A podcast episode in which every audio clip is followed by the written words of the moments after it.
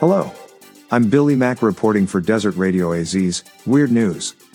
Russian activist and performance artist Petr Davydchenko was arrested after fulfilling a promise to eat a live bat outside of the European Parliament.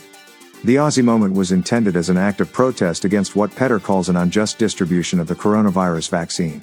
One other odd side note Petr has a large tattoo of the Pfizer company logo on his forehead, something he says has come to represent false hope for millions of poor people around the world.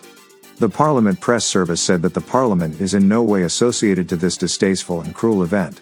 Davydchenko issued a statement in which he claims that manufacturers of coronavirus vaccines are deliberately preventing a fair distribution of them in order to prioritize profit. With interesting stories to clutter your mind, I'm Billy Mack for Desert Radio AZ.